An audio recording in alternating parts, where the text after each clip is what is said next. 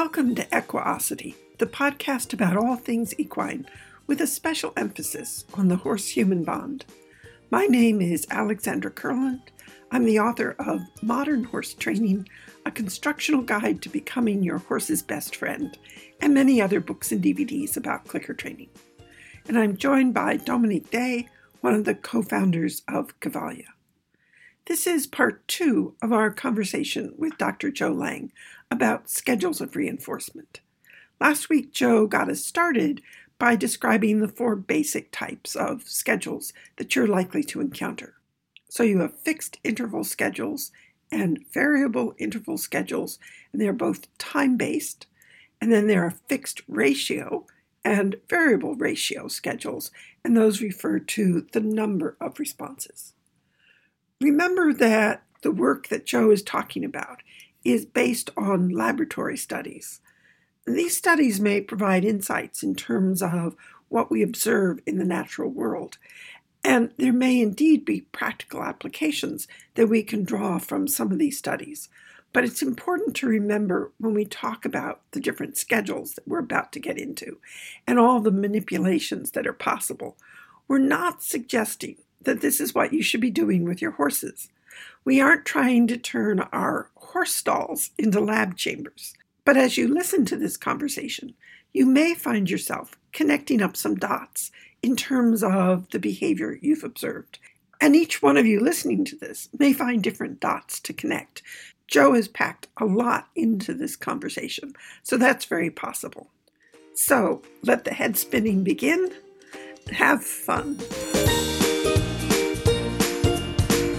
And where this is important has to do with certain drugs and certain ex- experiments and certain uh, things. So, for example, you give an amphetamine on a schedule that's be- maintaining behavior in a very low rate, let's say like on these fixed interval schedules.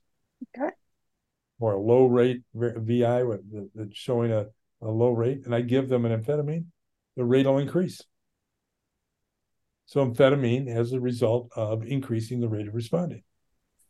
Okay. Whereas if I give, put an, get an animal going on a high VR, where they're responding like crazy, now I give them the same amphetamine, same animal, the rate will decrease. So the drug has a different effect based upon the schedule maintaining the behavior of the animal. And so these are schedule determined effects of the drugs. Yeah. So what was discovered is that drugs don't have a singular effect on behavior. They're a function of the environmental conditions arranged by the investigator. Well, that's important. Well, when that's very important. It, when you think about it too, it has some applied implications, such that people say, well, this this young person is all over the place, and we gave him this uh, amphetamine derived drug. Yeah. You know, many of them are, and it calmed them down. Well, it'll calm down any high rate, no matter how how it's established, right? and so its its effects are on the rate, not under necessarily some underlying condition is the is the point there. Yeah. Right? And but so, why why does that happen? Does it make the reinforcer less appealing? Why is the amphetamine? No, uh, in, in well, there's uh, that, there there are, there's more to this that even makes it more confusing. Because usually when you read about all those schedules, there's a logical reason for why it changes the, the right, pattern right. of response. Right. It, it makes total sense, and you can make all these parallels to, with well, everyday uh, life, and it makes sense. But here, I can't find well, why. Let me, I'll tell you one that theory, hypothesis rather, that was that was proposed, and maybe have a little bit of validity to it. But there's some been some other experiments which call that into question, and that is that if you know how neurotransmitters work, in other words, they the neurotransmitter, and particularly in the systems which this is in, in, is affecting these drugs, they release a uh, neurotransmitters into the synaptic cleft. They kind of float across, metaphorically, yes. photocluster and activate receptors on the other side, right? Right. Mm-hmm. You got dendrite to axon connectivity, and then it creates, and enough of them summate, and it creates an action potential that's propagated along the cell, and, and that stimulates the next cell, and so forth, right? Well, when you're given an amphetamine, it releases these neurotransmitters. And when it releases those neurotransmitters, it's flooding this next cell with the neurotransmitters then that typically wouldn't happen without the drug. And so mm-hmm. you get mm-hmm. more stimulation. Well, one of the, you're also, when you're behaving at high rates, a lot of this neurotransmitter is being dumped. And so one of the theories is you basically run out of neurotransmitter. And so there's not enough going across to stimulate as it was, so the rate goes down. And the, in other words, it, you're running on empty. You've used up all the gas in the in the nerve cells, so you can't send any more across.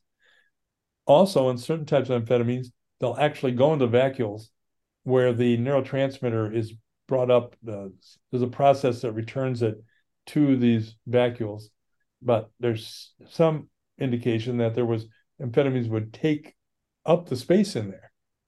And so you couldn't return it as well. So you couldn't get a recovery as fast either. That was one proposition that was put forth as to the reason.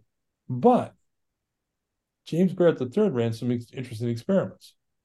Now remember, those are amphetamines, but how about if I take like Librium, a tranquilizer, mm-hmm. and I give it to the animal? And the ones on the very low level of performance rate will actually increase. And the ones at the high rates will decrease. All right. In other words, the tranquilizer will bring down the high rate, it'll increase the low rate. The opposite of the amphetamine.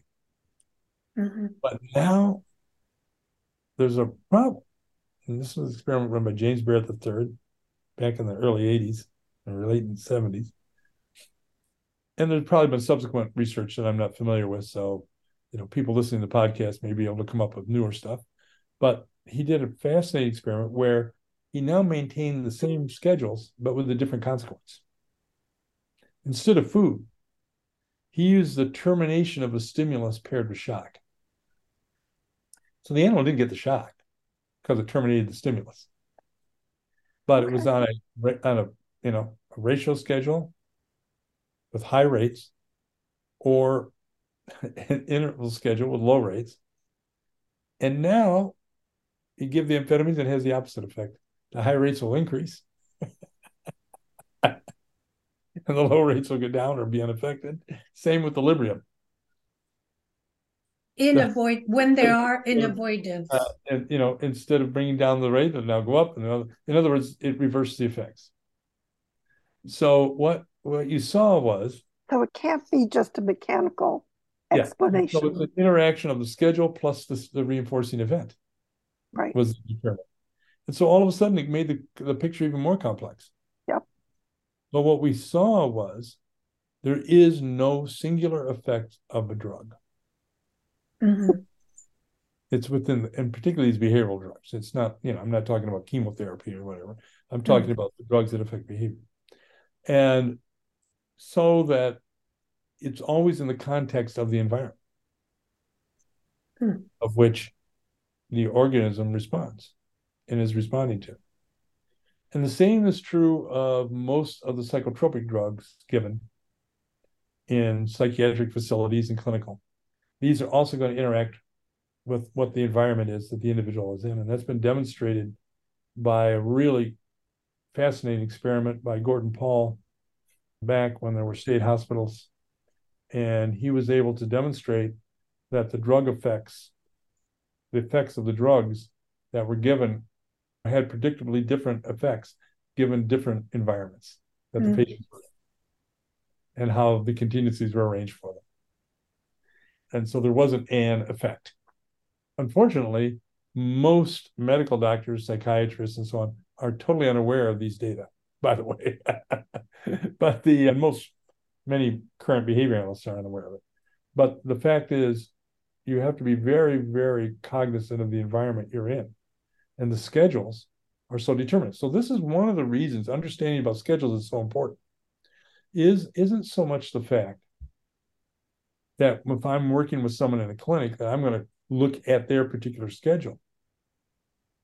But what it does tell me is I need to look at what's going on in their life and how that's related to the reinforcers to understand how I can either use or discontinue certain medications, for example.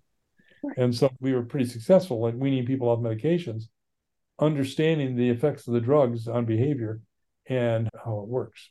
People who have, particularly these days, with the dogs that stress when they're left alone, they're given a lot of drugs to try and control that behavior. And what you're saying is if you have one of those dogs and your vet is urging you to put your dog on some form of medication, this would be worth exploring before you just yeah. go right. ahead. And yeah, and and probably the meds are affecting the rate of responding on your dog, and not the under, so-called underlying anxiety. right. and so forth. And the but if the dog's behavior is maintained on one particular type of schedule versus another, you're going to have differential effects of these drugs. They're not going to have the same effect on each dog and it doesn't necessarily because of the breed of the dog. It can be on the basis of the schedule maintaining the behavior of the dog that you're medicating. And so the uh, most. But even even without the drugs, if you change the schedule of reinforcement, you'll change the behavior because the be- the behavior is very adaptable, Yep. and you can reverse things. Oh yeah. But it may take some time. Well, It may take a little bit of time. It, it takes knowing your bananas a little bit too, in terms of how you how you arrange these things. Most folks, you know, who go to work every day and come home every day and have to deal with stuff. They're not, you know, investigating schedules of reinforcement. You know, they're just, you know, eh, they've haphazardly put their dog on a variable interval schedule of reinforcement, and they have no idea that they've done that. Right? It's not a, wasn't a plan, and it, they don't know that they've done it, and they wouldn't recognize it if it if, in, until it comes out and bites them, and that's intended. The but there are other schedules, right? I mean, we we're just scratching the surface. We talked about four basic ones: one, two timer groups, one variable, one fixed, two count, one variable, one fixed. But Well, before you get to the to the Mhm. others, I have a question. If you were doing a human study Mhm. using these basic four schedules, would the person be able to identify correctly what schedule, what type of schedule they were under? sometimes it depends on their history and their training, and what you know. If you give them a a course on scheduled reinforcement and put them on, they'll probably be able to do it. If you take your your normal human lab rat, which is a undergrad that you've Oh. pulled in off the, would they begin to recognize that they were under? Sometimes, they can. And sometimes they'll describe a schedule to you. Oh, I found out that if I press early on, nothing happens, and if I press later, I'm getting my rewards. So I'm gonna I I learned that I it's better for me just to press later. Right? So they'll say something like that. And if and by the way, if there's very little change in the reinforcement rate, eh, and, and, and I mean initial change, and there's very little effort in the response, sometimes they'll keep that pattern even when the schedule changes. And people say, oh, they're insensitive to the schedule, to the new schedule. They become insensitive to it. And a lot of that is a function of the response effort. In other words, you have to induce variability into behavior for it to come in contact with the new schedule reinforcement. And if the reinforcement rate is okay or the reinforcers aren't that potent, I'm basically there because, you know, the investigator told me I have to be here for a half an hour. And I don't really care about the points, but I'm doing it anyhow. I'm getting the points, that's great. But, you know, I'm just sitting here pesting this thing. There's a lot of things that operate in these human experiments that are seldom addressed as much as they need to be. And so a lot of people make wild claims. But basically, there's a guy by the name of Harold Weiner who some years ago did a series of experiments with humans whereby he used different sequences of schedules. And based on these sequences, he could either make the people very sensitive to the next schedule that's coming on or completely insensitive to it yeah. based upon the history of schedules that they had. So there's a schedule called the differential reinforcement of low rate. Here's where you combine a counter with a timer.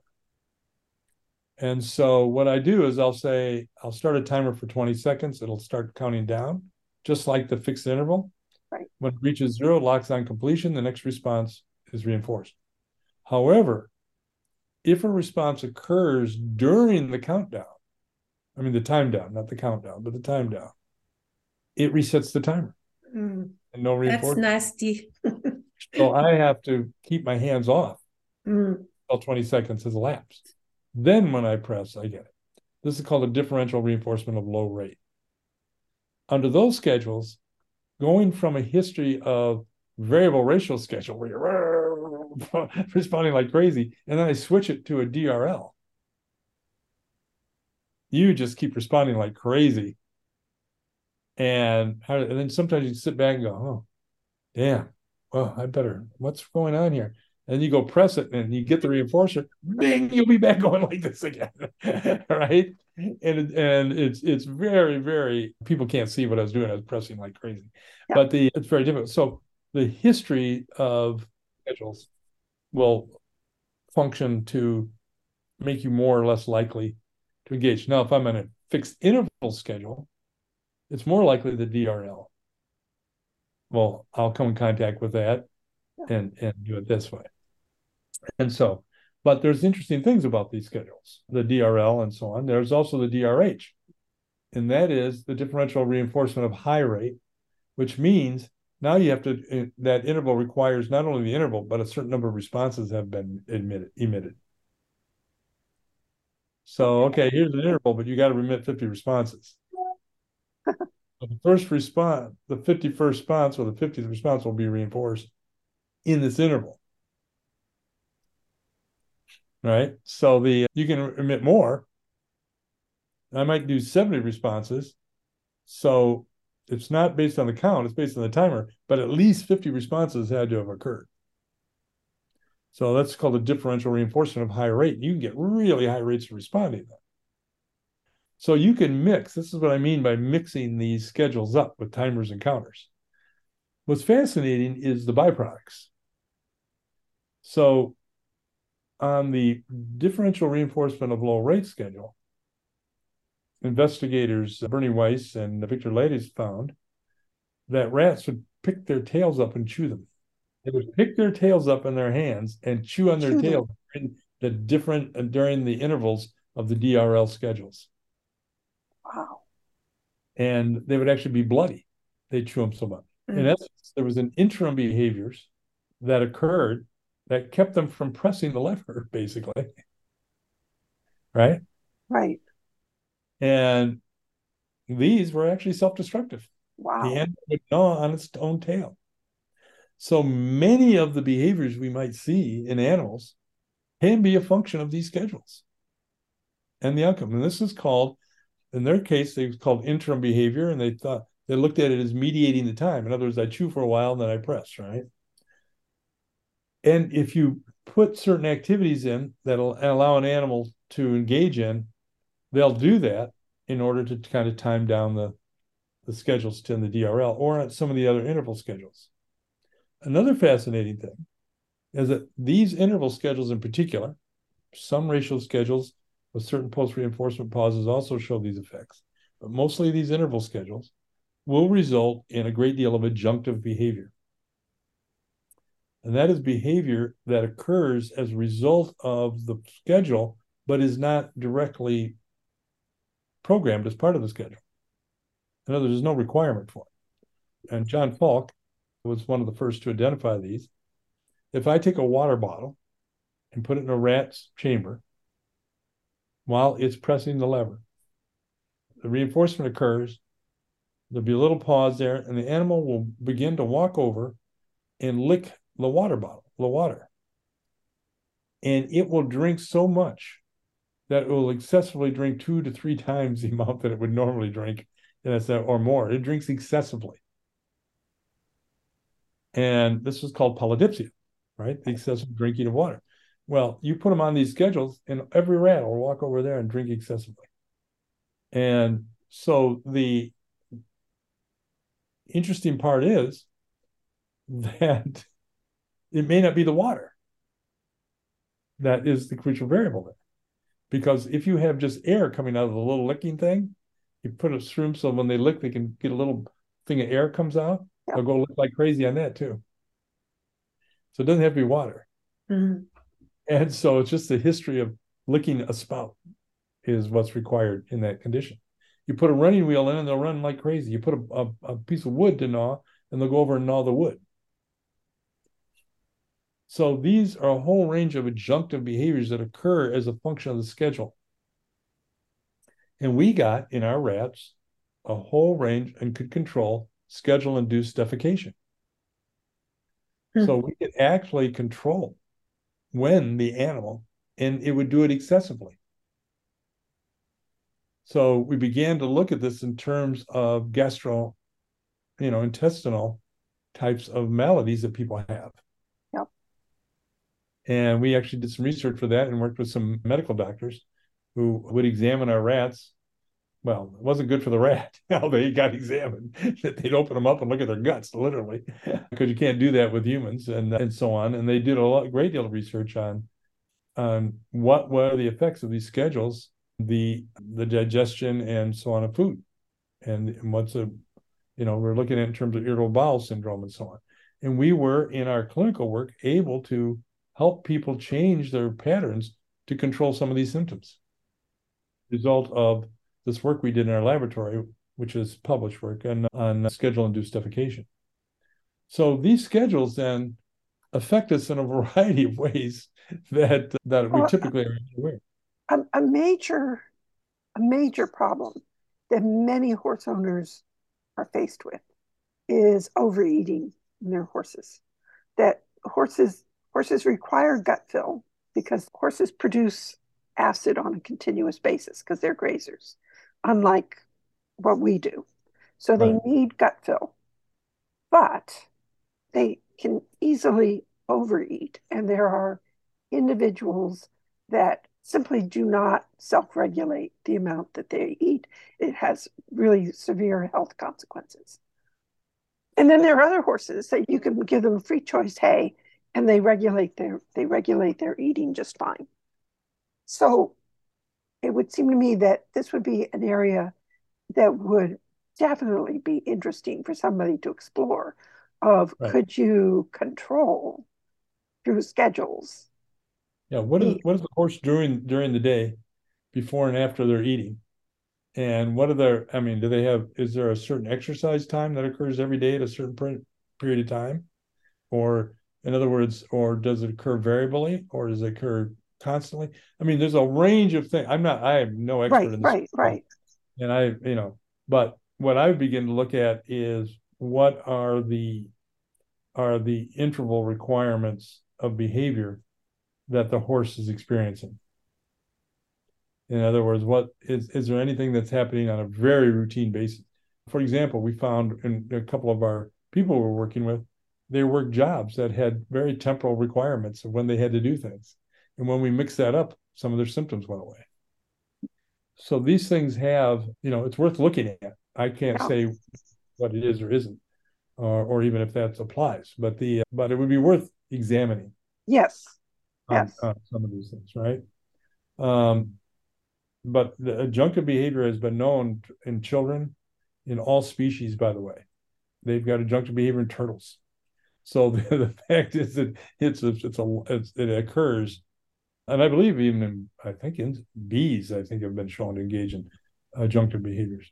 So the uh, but this is an area that is that is somewhat neglected, and recently some people wrote I've been in communication with.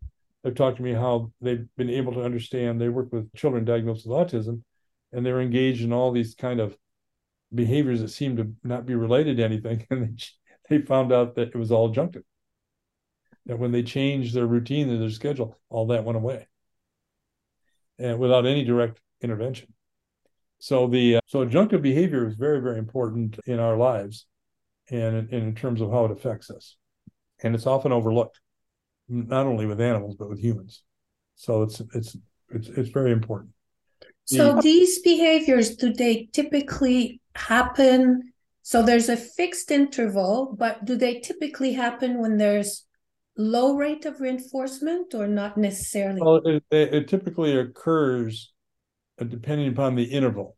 So it's the inner reinforcement time. Right. It's a long interval.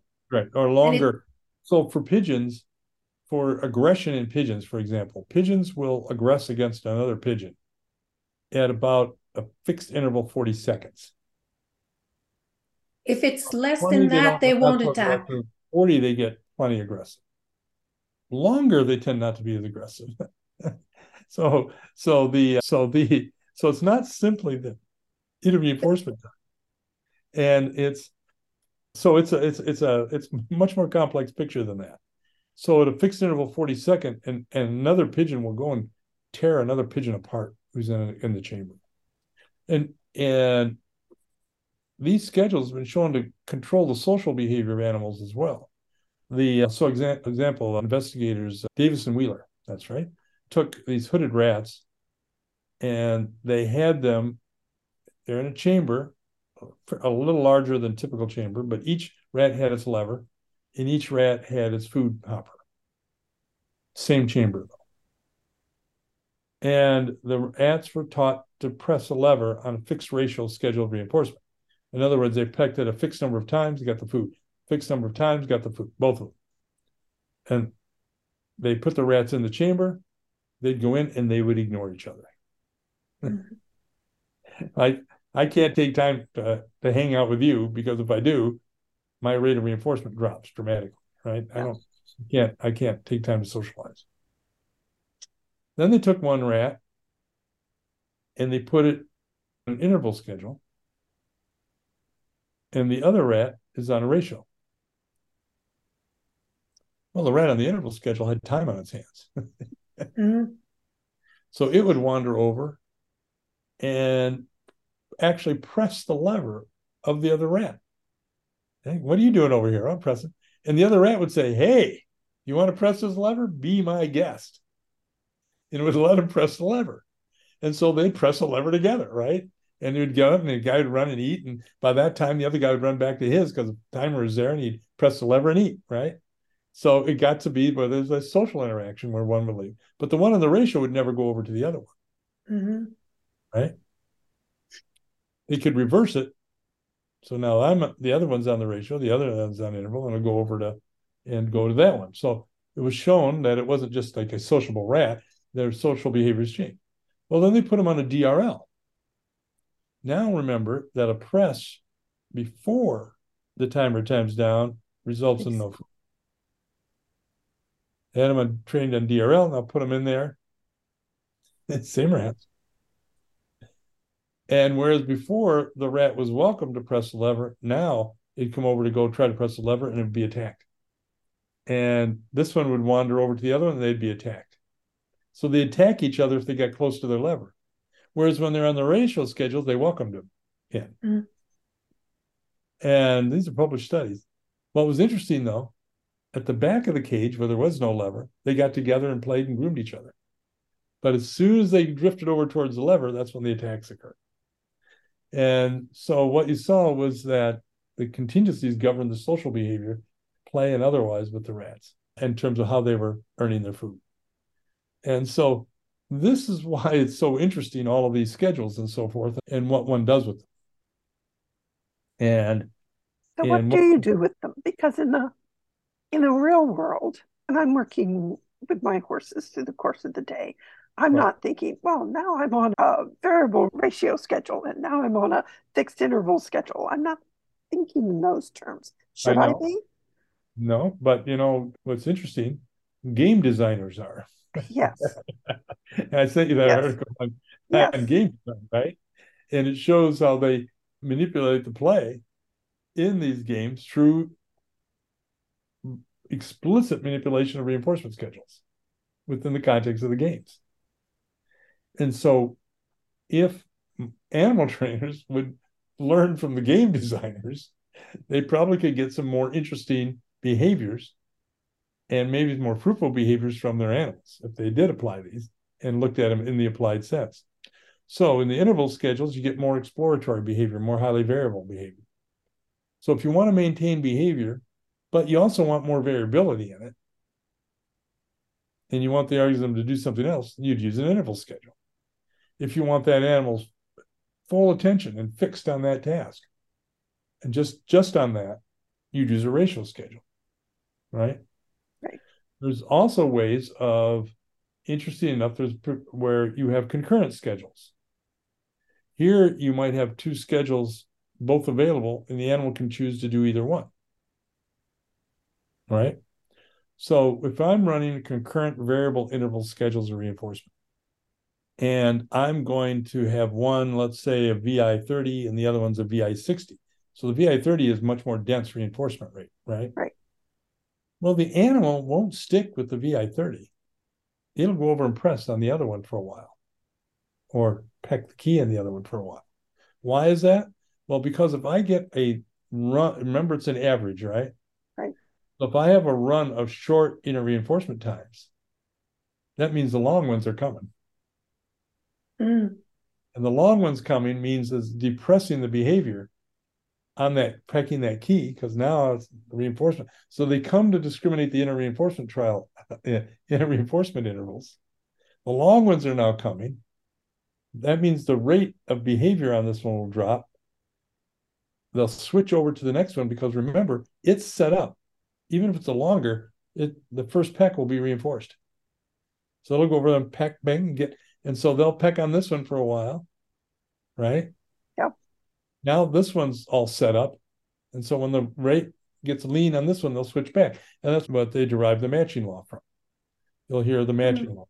Yes. In other words, the relative rate of responding is roughly equivalent to the relative rate of reinforcement on each alternative. Mm-hmm. And so you'll distribute your behavior between the alternatives based upon the relative rate of reinforcement on each alternative. And there's a molar view of this that the animal's matching some overall rates between the two and they're and they're going through this. And there's a molecular view that what's happening is that the animal, it's more of an induction. In other words, you know, we talked about schedule induced behavior, whereas as long intervals are starting to go, that makes it more likely that other behaviors reoccur. The last reinforced other behavior that reoccurred was pecking the key on the other side. And you'll do it. Now, you also have to be taught that you can switch. If you're not taught switching, you'll ignore it. So I can teach you to peck this one and then peck that one. But if I haven't taught you to switch, you won't switch. So there's research that shows you have to be taught to switch too. So what made highly likely is the switching.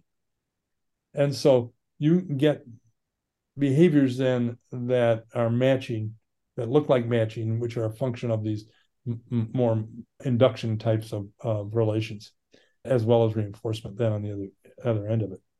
And the uh, and there's whole theories now that based upon that that, that it's these phylogenetically important events which are inducing the responses around them. And and that is what is causing the behavior not the strengthening by reinforcement. But that's a whole theoretical mishmash that you don't want to get into at this point. And for applied reasons probably doesn't have that much of an effect. But the implication is however is that organisms distribute their behavior among alternatives based upon how it pays off they also do it by how much it costs so there's costs and benefits attached to each alternative the animal will switch back and forth right? You can now take these schedules and put them in certain sequences. So I can have, let's say, a fixed interval schedule followed by a fixed ratio schedule. And I can put each one under a different house light color. Yes. So when it's red, it's it's the fixed interval. When it's green, it's the fixed ratio. And so you're operating under one, it's red. As soon as I switch the green in, your pattern of behavior changes. All right. And so this is what's called a multiple schedule reinforcement, where each component is signaled and you know exactly what you got to do mm-hmm. in each component, right? If I take that signal out, mm, different picture. It's called a mixed schedule And now I'm reinforced on a ratio. Now I'm in reinforced on an interval, but it's up to me to figure it out which mm. one's which to maximize the reinforcement rate. Right. So and and for the least amount of work, most amount of food. So the animals will come under control of these mixed schedules. In other words, you know, a few reinforcers in, they say, "Oh, I see what's going on," and they'll switch their behavior, right? But um, but on the multiple schedules, it's it's right there. Now there's a there's a a thing called a chain schedules as well, where one schedule has to occur, which then produces a signal for the next schedule, which produces the next signal for the next schedule, and so on. So you can chain these different schedules together. Right. But unlike the multiple schedules where the reinforcer occurs under each condition, on the chain schedules, the reinforcers don't occur until all the schedules have been completed. So I might have an FI 20 second, followed by a VR 30. That sounds like a game. Then I'll get my reinforcer. But I have to do each, but each one is signal. So I know exactly what I have to do. And this is a chain schedule. Mm. I can have a tandem schedule. this is I have to complete both in a particular sequence, right? But there's no signal. And so I have to do my interval, then I have to do the other one, and then I get the food. So, and so, you know, there's those. Then there's conjunctive schedules. This is where I have to do two schedules, but I can do them in any order. and so, and so you can see what they've done to these poor animals in investigating all these, but it gives rise to all kinds of interesting behavior patterns and so forth. And it gives rise to all kinds of ways of understanding how precisely the environment comes to control behavior. And I would mm-hmm. say the big takeaway from schedules work, for me at least, was how sensitive behavior is to these different arrangements if all things being equal in terms of response effort and so on are in place and so forth. Now, there's a thing called a concurrent chain schedule. Here, you can choose one of the others. And the first link is identical in both chains, but the second link is different. So I can go into either one might have a, let's say, a fixed ratio 10. I do my 10 and complete that link. And now this one has a VI 30, this one has a DRL 20. Which one will I choose? In other words, the terminal link determines what the difference, not the first part. And so you can then utilize those to begin to evaluate the reinforcing value or the aversiveness of particular schedules or reinforcers. So you can have different reinforcers at the end. What's fascinating is that they'll have one where the terminal link will result in a, a sizable reinforcer in, let's say, alternative A and alternative B, less of a sizable reinforcer, less reinforcement. So in a concurrent chain, oh, I'll choose A. But now I make both initial links FR10. Now we make both our initial links at FR100. Well, now my choices become less determined, mm-hmm. less, you know, it becomes such that, yeah, I get a bigger payoff here, but it doesn't control my behavior the same way it did when I had a shorter, shorter interval to get. In other words, I had to, if I have to wait longer to get to to even though both of them are long right the interval in the first part of the chain tends to depotentiate the value of that reinforcer and makes them more equal so you get all these wild interactions mm. so all these things that you think are common sense about behavior and and why people do what they do and why organisms do what they do kind of you know, it kind of goes, well, it depends. depends how I set it up. And this is why I'm fond of saying, you know, well, can you get this or get this? Or I say, well, you get almost anything you want, depends upon how you set it up. And so this is how you set it up, but also the history of the right. Subject. But you're setting up that history, right? Right. In the laboratory, I'm setting up the history of when I mm-hmm. get an animal from, you know, I buy one, uh, you know, from someone, I, I don't know what the history is, but the, but I'm, but it's, it, you can do a lot of things to make, you know, resilience, stick to itiveness, use a ratio schedule. Mm. Right. This is definitely a good place to stop. Joe has illustrated well just how complex schedules of reinforcement can become. If your head is spinning, it's no wonder. The good news is there isn't a test at the end of this podcast. You aren't going to be quizzed on the definitions of the different schedules. The important takeaway is summed up in two simple words it depends. Often, when people ask for training advice, I know they want black and white answers. They want you do this procedure and you will get this good outcome. If they found somebody who will actually give them recipes like that, then they head straight out to the barn and they implement the procedure, but instead of getting the expected good outcome, they get the reverse. Instead of the behavior getting better, it's now getting worse. What Joe has been describing can help us understand the it depends part of the training equation. So I'll repeat Joe's conclusion. What the study of schedules under control conditions show us is how precisely the environment comes to control behavior. They show us how sensitive behavior is to these different arrangements. It depends how you set things up. You can get this or you can get this. You can get almost anything you want. It depends upon how you set it up. Now, some people might find that to be a really discouraging and frustrating statement because they want answers. They want those black and white recipes. But actually, I think this is an extraordinarily hopeful statement. Instead of feeling stuck down in the trenches with behavior you don't like, Joe is offering us a different way of thinking about behavior. It isn't fixed in the genes.